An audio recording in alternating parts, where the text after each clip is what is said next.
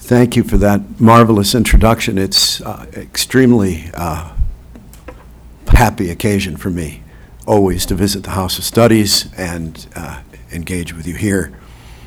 In this lecture, I mean to show that three things often thought to be opposed: the dynamism, relationality, and teleology of the image of God in man toward grace and glory, a strict distinction between nature and grace, and the doctrine that man has an obediential potency to friendship with God and supernatural beatitude, are not only not opposed, but that they are necessarily related elements of a coherent and true theological synthesis. To do this requires first a few words about the immateriality of the rational soul.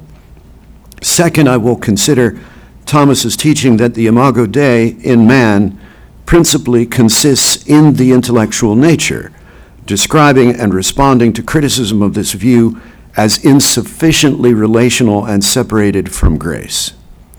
Third, I will argue that what constitutes the obediential potency for grace and glory in man is in fact that which principally constitutes the Imago Dei, namely the intellectual nature itself.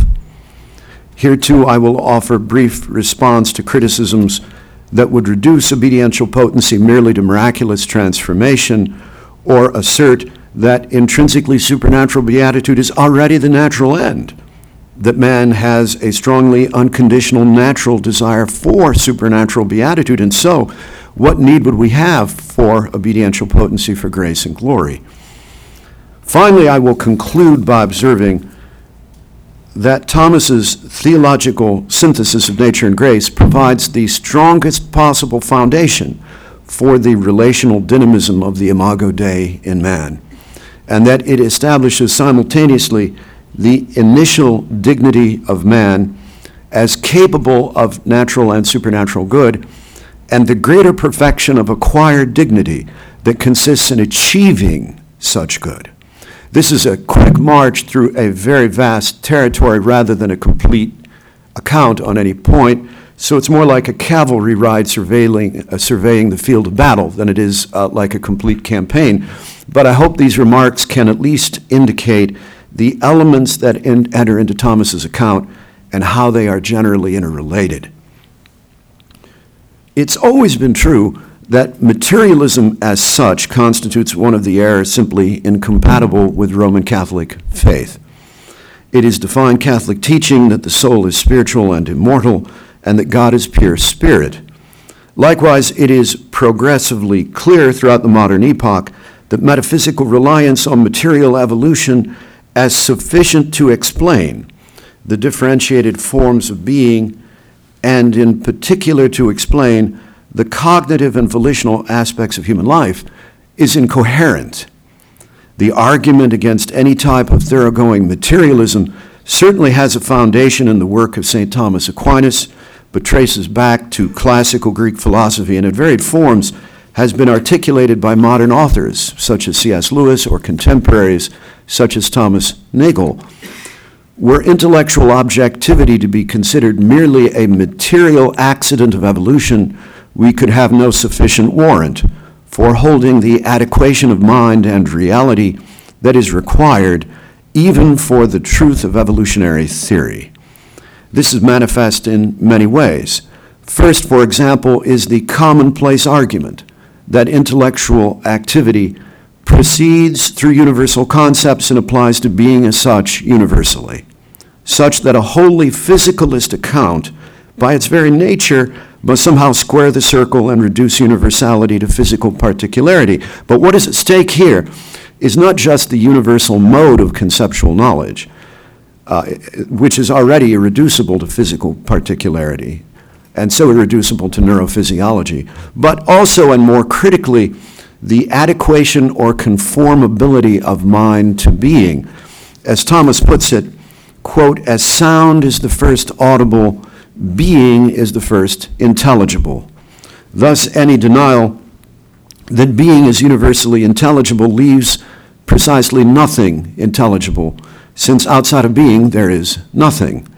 the very principle of non-contradiction in its chief and metaphysical formulation, that being is not non-being, is, according to Thomas and Summa Theologiae Prima Secundae, Question ninety-four, Article two, the basis for the logical principle of non-contradiction, that one doesn't speak meaningfully in affirming and denying uh, simultaneously the same of the same. Thomas, in referring to this logical principle of non-contradiction, adds quod fundator supra rationem entis et non entis, which is based on the nature of being and non-being, end quote. This is a universal principle pertaining to being as such, and if it were not, then fundamentally there could be no such thing as objectivity, because the mind would have no root capacity to conform to what is the case. But the capacity to conform to any physical structure or state of affairs is not itself merely a physical structure or state of affairs. The capacity universally to conform to what is the case cannot be reduced to a particular or set of particulars in space and time. As Thomas puts it, the perfection of intellectual knowledge exists in inverse ratio to materiality. Without the immaterial capacity of human intention to extend universally to being, to conform to whatever is the case, particular physical states and conditions are mute. Even if the neural activity of the brain were known by God himself to constitute a perfectly adequate map of the universe, this would not constitute human knowledge, because we would never have direct contact with the thing known, but only with our own brain states, which accordingly could never be judged as to their adequacy with respect to anything beyond or even including themselves. It's rather as if you were, from birth, locked in a room whose, topograph- whose, whose floor was a topographic map of the state you were in. No contact with the outside. Now, even if the map is completely adequate, uh, it's, it's simply impossible that you could know that. Even, even if, if, if, if that floor of the room in which you're kept from birth with no contact with the outside world is a perfectly adequate map of where you are, you are in no position to judge it as a map, let alone to judge its adequacy. So this extensive project that we see today to reduce intellectual and volitional power uh, to some type of neurophysiological uh, set of accidents, uh, it's often spoken of as a gradual and invincible process whose culmination is ineluctable and will uh, be constituted by vindicating the fundamentally physical character of knowledge as such. This looks very similar to another vast and incremental project, the vast and incremental project to reduce moral experience to the motions of the stars in astrology. And the reason for the similarity is simple. Both give us correlations where they need explanations. Two things are identical if and only if. Everything you can say of one, you can say of the other. Uh, and, and we certainly can't do that. We wouldn't need correlations if we were able to do that. So I, I've spent so much time on this relatively introductory aspect of philosophic anthropology, because according to Thomas, the imago Dei in man, the image of God in man, consists principally in the intellectual nature. It is not accidental that those who deny what is essential to the imago Dei are poorly situated to appreciate Christian revelation. Thomas writes in Summa Theologiae Prima Pars, Question ninety-three, Article eight, quote, "Thus the image of God is found in the soul, according as the soul turns to God or possesses a nature that enables it to turn to God," end quote. He refers in Article three of the same question to, quote, "that in which the image chiefly consists, that is, the intellectual nature," end quote. He teaches in Article six, quote, "So we find in man a likeness to God by way of an image in his mind, but in the other parts of his being by way of a trace." As he puts it more fully in Article six, quote, "While in all creatures there is some kind of likeness to God, only in the rational creature is found a likeness of God in the mode of an image, as is explained above, whereas in other creatures we find a likeness in the mode of a trace. But that whereby the rational creature excels other creatures is the intellect or mind. Thus it remains that neither in the rational creature is the image of God to be found except in the mind. But in the other parts the rational creature may possess, we find the likeness of a trace, as in other creatures to which, according to such parts, the rational creature can in this way be likened, and quote, the imago in man is not perfect, for the perfect image is found only in the divine word, but rather it is analogical, as Thomas says, it's like the image of the king stamped in the alien medium of a coin. For Aquinas, the image of God in man principally consists in the intellectual nature, although the imago, the image of conformity, involves the intellect as turning to God and conforming to him. Prior to this and fundamentally and foundationally, there is what has come to be called an imago of representation, possessed by saint and sinner alike, which is the foundation in human nature rendering such spiritual conformity to be possible. The essentially spiritual nature of the soul, quote, that in which the image chiefly consists, end quote. This, however, is only equivocally the direction in which much recent thought about the imago has developed, precisely because of its relational dynamism, its teleological ordering to grace and glory. There's been a tendency to consider the image of God in the human person to be first and fundamentally relational, precisely for fear that rooting it in human nature, substance, and being ineluctably will distort and render impossible the genuine further ordering in grace. Such a view of the Imago Dei as foundationally constituted by the intellectual nature, understood in terms of the philosophic analysis of being and substance, has come to be thought of as a distortion of the nature of the human person.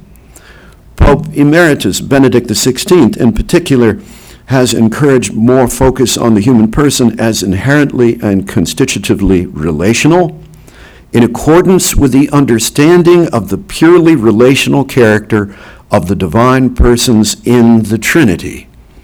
This view suggests that philosophic conceptions of the person, insofar as they are not rooted in the Trinitarian mystery, are distortive.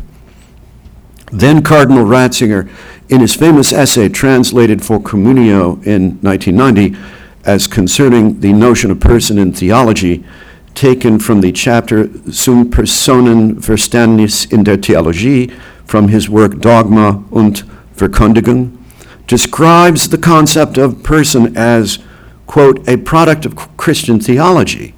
And he says it derives from two questions: what is God and who is Christ?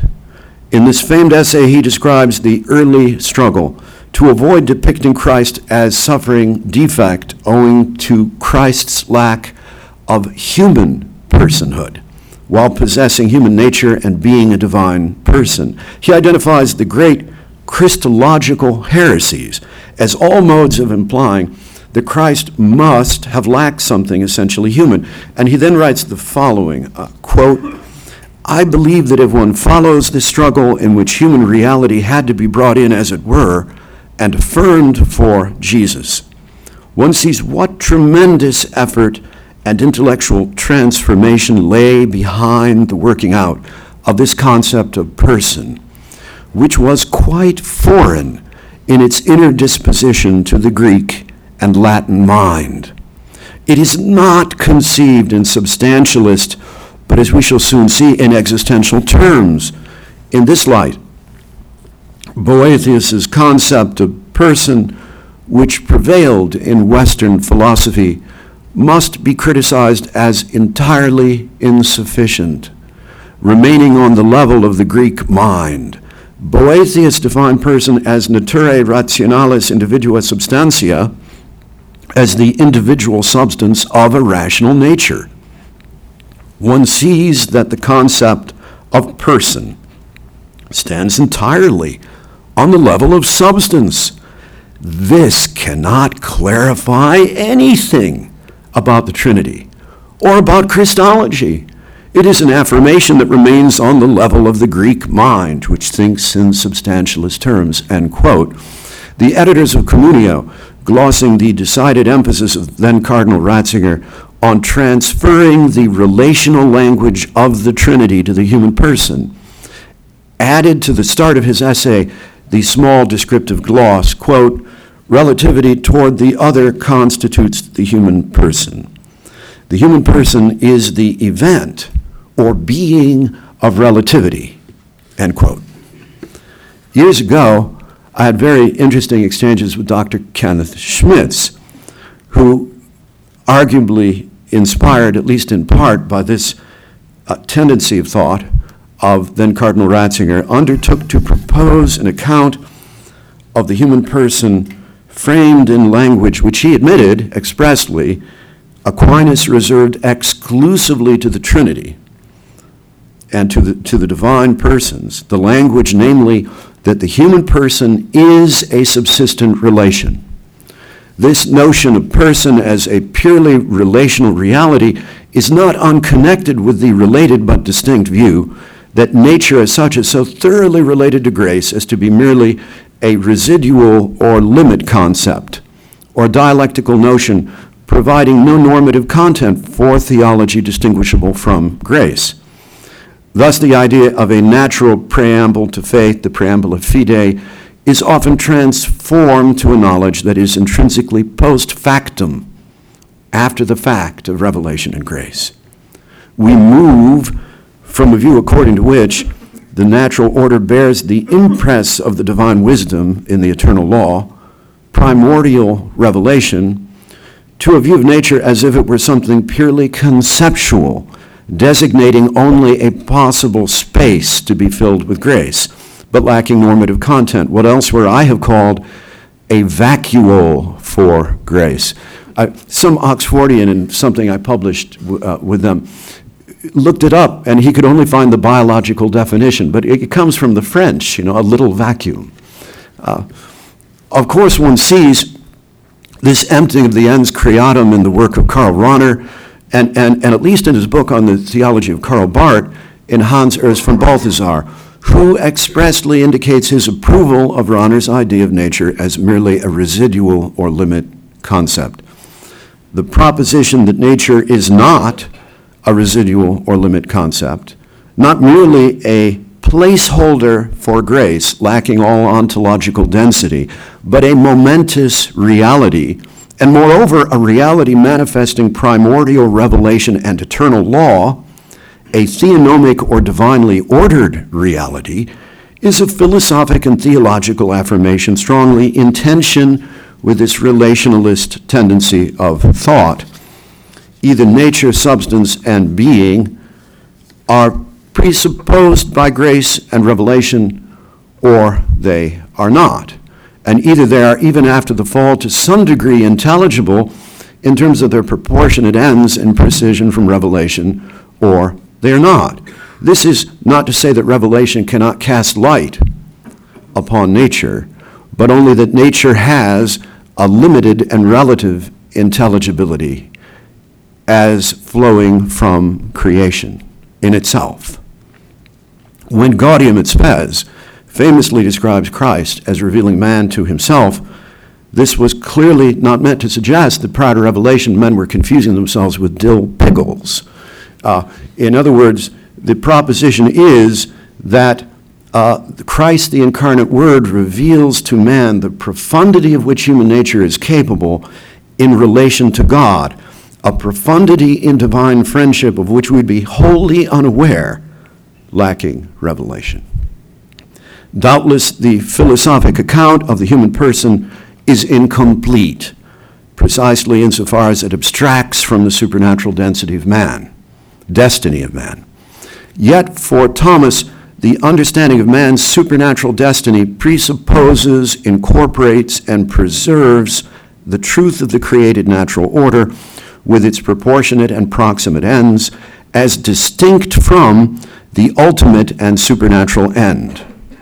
With the overwhelming preponderance of fathers and doctors, Saint Thomas holds that man is created in grace from the beginning, yet he also holds that this creation in grace presupposes the ontological subjectivity of the ens creatum, as specified by proportionate ends, so that within this initial moment of creation, there is in one specific respect a priority of created nature.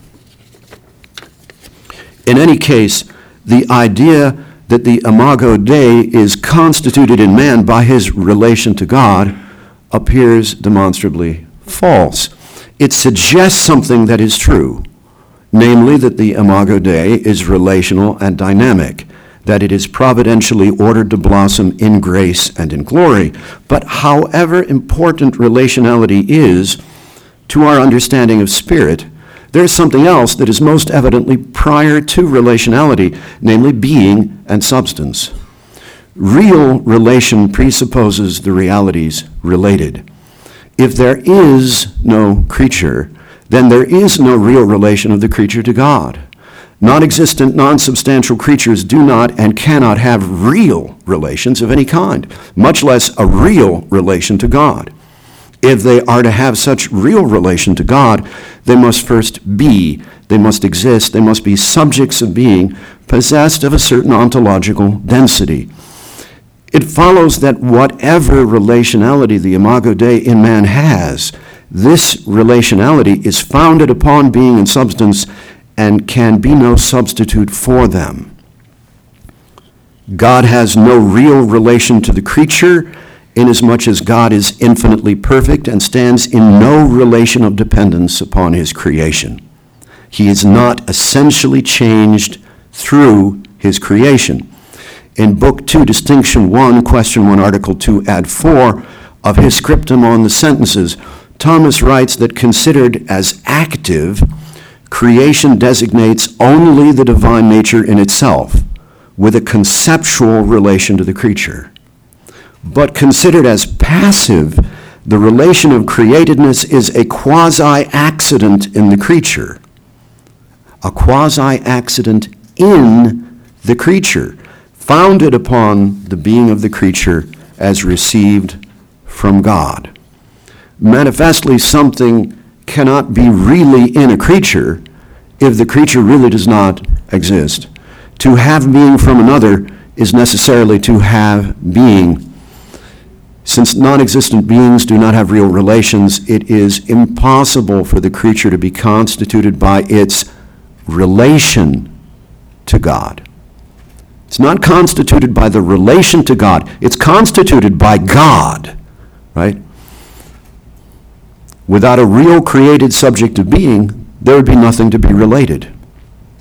The being, substantiality, and nature of the creature is thus absolutely presupposed by the creature's relation to God.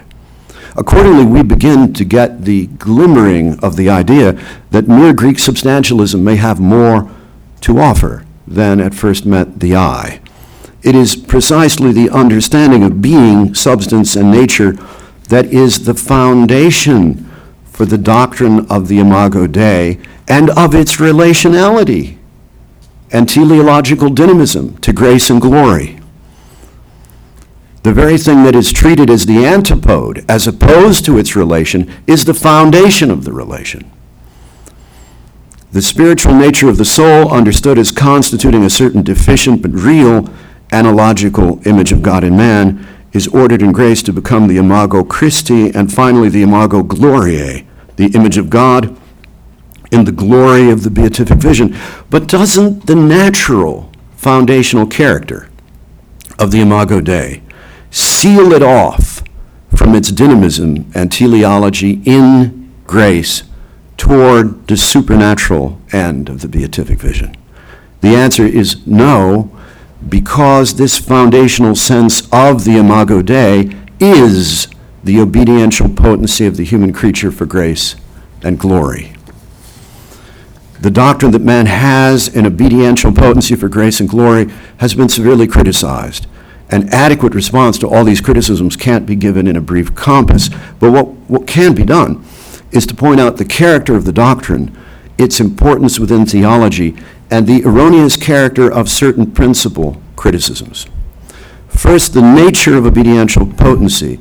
In De Virtutibus in Communi, Article ten, Ad thirteen, Thomas addresses an objection to the effect that acts are of the same genus as their potencies, but creatures by definition lack potency for a divine act. However, inasmuch as creatures have different purely passive potencies in relation to different active agencies, a purely passive obediential potency for acts achievable only with divine aid is intelligible. As Thomas writes, quote, "And accordingly we say that the whole creation is in a certain potency of obedience, according as the whole creation obeys God to be able to receive in itself whatever God wills," end quote. He argues that water or earth have different passive potencies in respect of the diverse active agencies of fire, the heavenly bodies, and God. These diverse passive potencies in relation to different active agencies are partially rooted in the natures involved. And this, this is the first misunderstanding of obediential potency we come to, because it's become very, it, it became very common uh, to view obediential potency as uh, reducible only to miraculous transformation, the capacity of water to become wine, uh, stone into bread. That can be viewed as the lowest stratum of obediential potency. But if it were the only one, the conclusion of the critics, for example, uh, the later work of Gilson uh, states this view in his letters to Henri de Lubac, if, if it were the only view, then of course it would be necessarily inapplicable to the relation of uh, the order of nature to the order of grace, because it would imply that in order to receive grace, we had to lose nature, as the stone, if it is uh, transfigured to bread, must cease being a stone. God can raise up sons of Abraham from the very stones, but were he to do it, they would no longer be stones, but human beings. By contrast, owing to the possession of essentially spiritual powers of intellect and will, because of our possession of human nature, the human person is able to be elevated in grace to friendship with God. Man does not cease to be human, as the stone would cease to be a stone by being elevated to the divine friendship. Yet this potency to be elevated by and in grace is not a natural potency, because there is no proportionate active power of nature enabling the creature to be so elevated. Thomas is very clear that even angelic will cannot be inclined toward the supernatural apart from supernatural aid. To speak of a natural desire implies some proportionate active power in man, because natural desire is for the proportionate natural good, a principle taught universally by Saint Thomas. This is something that de Lubac denied, but without adequate con- consideration of the texts, of which there are dozens. I mean, it is not a small or, or dubious mistake.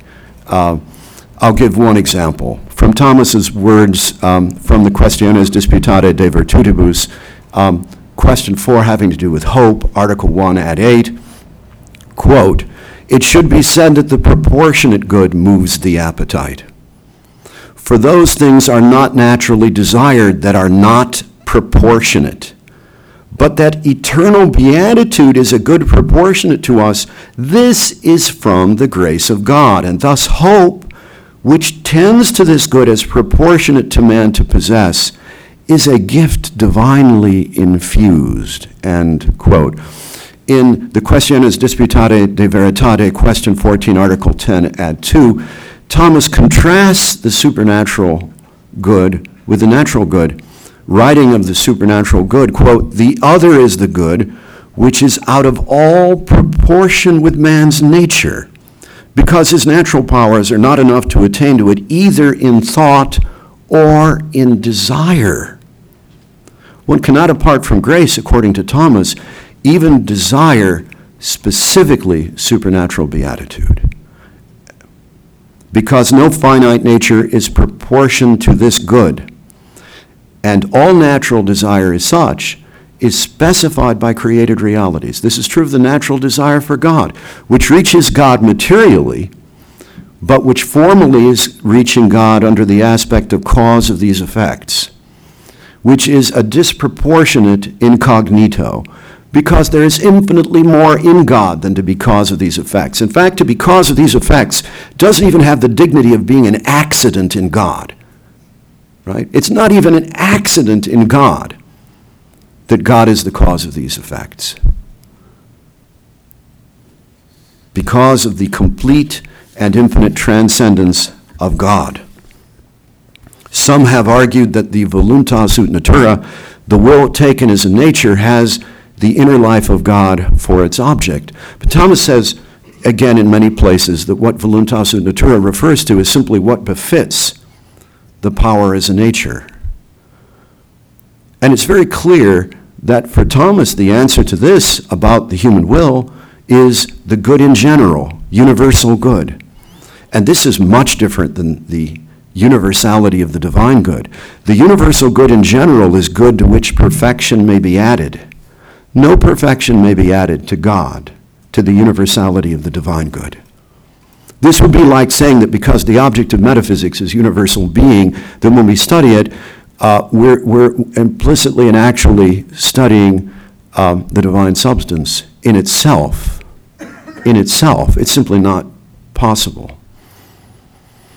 It is man's rational soul that renders him capable of elevation in grace. It is the rational soul with its powers of intellect and will, specified by universal true and good, that render the human person able to be elevated to the beatific vision. And here we need to be careful again. It's very common for people to reason something like this. Man is intellectually and volitionally ordered to universal true and universal good, but God is the subsistent universal good, and so the intellect and the will are simply naturally ordered to uh, God himself directly. But the natural universality of intellect and will are, to use a metaphoric or uh, language as it were, horizontal.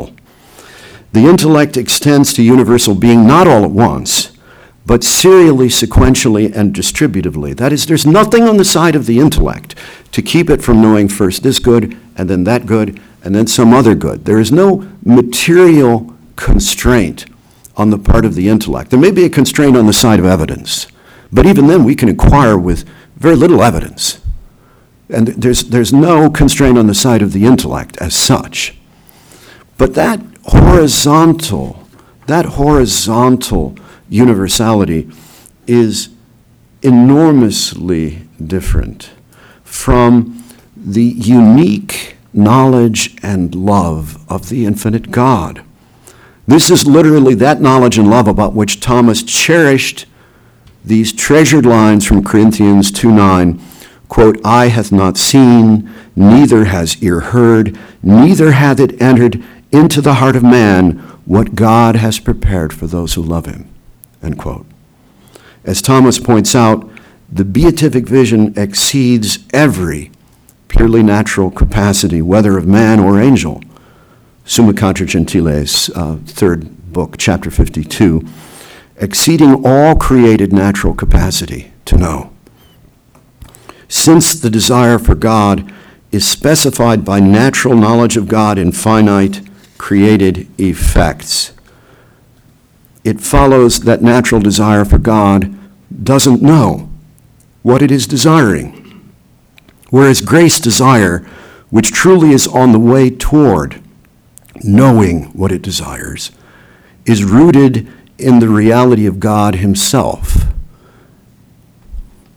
Man's obediential potency for grace, when actuated by grace, reveals the profundity of his own nature as Capax Dei, capable of divine friendship. The similitude of the stained glass window illumined by the sun's rays well bespeaks the character of this doctrine of obediential potency applied to the relation of nature and grace. The stained glass window, were it cognizant, could it know, wouldn't know what it were missing if it were never to irradiate its bright colors under the influence of the sun. It would be a window still, and not fail to be part of the whole structure of which it would be an integral member, nor would it lack its own participation in the good of the whole as a specific perfection. Yet its nature stands properly revealed only under the extrinsic causality of the sun's illumination. Seeing it so illumined, we know what's stained glass truly is for. Just so does Christ reveal the profundity of man to himself, the profundity of being capable of divine friendship. In conclusion, the incarnate word reveals man to himself. Far from rendering revelation and grace and the dynamism of the image of God in man to grace and glory impossible, it is the dignity of created human nature that it may be elevated in grace. This initial dignity, rooted in the spirituality of the human soul, is further ordered to the even more crucial acquired dignity of conformity with the divinely ordained order and with God himself. And it is adequately understood only in relation to the common good, both naturally and supernaturally. This second dignity is greater and even more crucial than the first. For we may have the first dignity, the imago of representation, in this life and live discordant lives, and we may have the first dignity in the next life and burn with preternatural fire in alienation from God.